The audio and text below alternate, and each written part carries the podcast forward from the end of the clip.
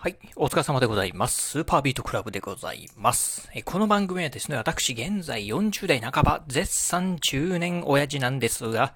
毎朝朝4時に起き、そして毎月20冊以上の本を読み、そしてそして1ヶ月300キロ以上走るというですね、超ストイックな私が一人語りする番組でございます。今日ね、ちょっとね、声の調子がね、あまり良くないんでね、少し、うん、えー、冒頭のタイトルのところで、えー、声がね、若干ちょっと裏、裏返っちゃったんですが、まあ今日もね、元気に行ってみたいなと思うんですが、今日はですね、え、東京パラリンピックは面白いですよというね、お話をしてみたいなと思います。えー、今ね、このラジオを収録しておりますのが、8月の29日、日曜日でございます。えー、昨日だったかな？昨日の夜だったかな？うん、あのー、まあ、えー、みんなね、私以外の家族がね、あの、テレビを見てたんですね。うん。でね、あの、スポーツのね、えー、なんかスポーツイベントを見てたみたいで、何やってんのかなと思ったらね、えー、パラリンピックのね、水泳のね、競技をね、ちょうどなんか見てたんですね。うん。っていう中で、うーんってパラリンピックも今ね、最近テレビとかで放映してんだなと思って見てたんですけど、これがね、むちゃくちゃね、面白かったんですよね。うん。っていう中でね、今日はまあそんなね、東京パラリンピック、非常にね、面白いですよっていうね、お話をしてみたいなと思います。まずね、まあ皆さんちょっとね、おさらいではありますが、えー、まあ東京パラリンピックについてね、えー、ご紹介してみたいなと思います。まあ、いわゆるね、まあ、東京オリンピックの後でね、始まりました。まあ、えー、東京パラリンピックですね。うん。まあ、いろいろね、こう、あの、身体的にね、ちょっとね、障害があるような方がね、えー、まあ、という方でも、まあ、アスリートですよっていう方がですね、出場して、まあ、うん、このね、えー、東京でね、えー、まあ、大会をね、頑張ってるっていう方々でございます。えー、そんなね、東京パラリンピックなんですが、今、えっ、ー、と、開催期間としましては、えー、8月の24日からですね、9月の5日間までの、これがね、10、えー、2週間ぐらいですかね、でございます。でね、競技種目、えー、としましては、22競技539 9種目だそうでございます。まあ、いろいろとね、あの、まあ、いろいろこう、身体のね、障害に応じて、あの、いろんなクラス分けされてるんで、種目数とするとね、多分オリンピックの数よりもかなり多いんじゃないかなと思うんですが、そんなね、まあ、東京オリン、えー、パラリンピックなんですが、えー、全部でね、先ほど言いました通り22競技あります。えー、ね、えー、それぞれ挙げていきますと、アーチェリー、陸上、ボッチャ、ボッチャってどういうものなんですかね、自転車、馬術、サッカー、ゴールボール、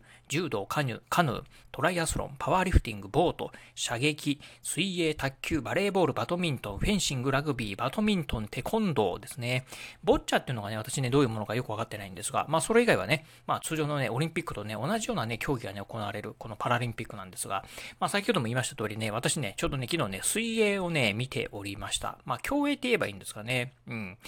あのー、まあね、ちょっとね、びっくりしたのが、あの、ね、出場されてる方でね、片手がね、ない方いらっしゃったんですが、え多分ね、水泳のね、うんと、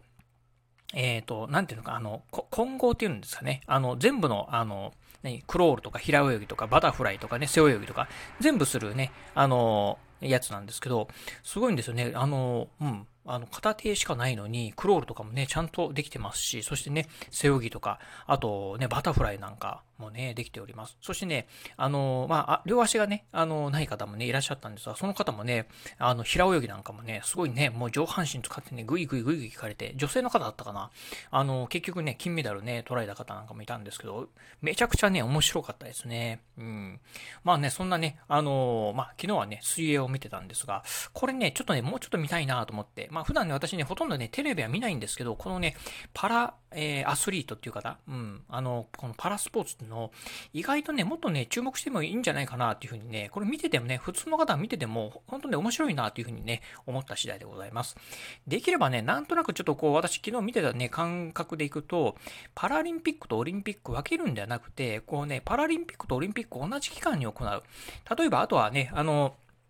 今年なんかも、あの、今回のね、東京オリンピックなんかでも、あの、卓球でね、あの、男女混合とかってのあったと思うんですけど、例えば男子と女子でね、そしてまあね、健常者と障害者、こう、ミックスダブルみたいなのね、あってもね、面白いんじゃないかなというふうにね、まあ、競技によっては、全部の競技は難しいかもしれませんが、そういうのもね、あってもいいんじゃないかなと思った次第なんですよね。うん。まあまあね、あのまあ当然ながら、まあ次のね、またね、次のオリンピック、またね、その次のオリンピックなんかでね、そんな感じになればな、いいかなというふうには思うんですが、まあそう、とはいえね、えっ、ー、と、パラリンピック自体もね、非常にね、面白いね、えー、ほんとね、こう、競技がね、続いてますんで、ぜひね、あの、ちょっとね、あの、うん、どんな感じなのかなというふうにね、あの、思った方、あのぜひ見ていただければなというふうに思います。本当ね、昨日はね、水泳見ててね、あの、普通のね、あの、健常者の行う競泳以上にね、あの、食いってね、私もね、見てしまいました。まあ、そんな感じでしたんでね、ぜひね、皆さんも興味ある方、あの、ちょっとね、まあ、どんな感じかなというふうにね、思った方、ぜひ見ていただければなというふうに思います。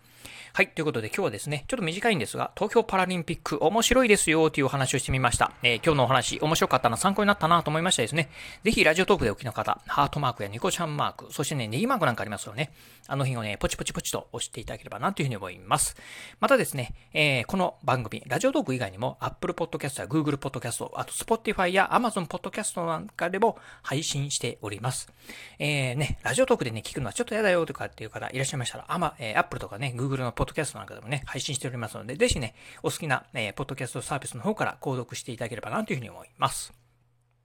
はい。そして最後、えー、私ね、ツイッターもやっております。えー、ツイッターの方はですね、このラジオの配信情報以外にも、YouTube だったりブログなんかもね、毎日配信更新しております。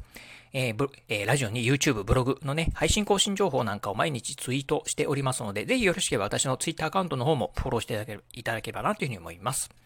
はい。ということで今日はこの辺のお話を終了いたします。今日もお聞きいただきまして、ありがとうございました。お疲れ様です。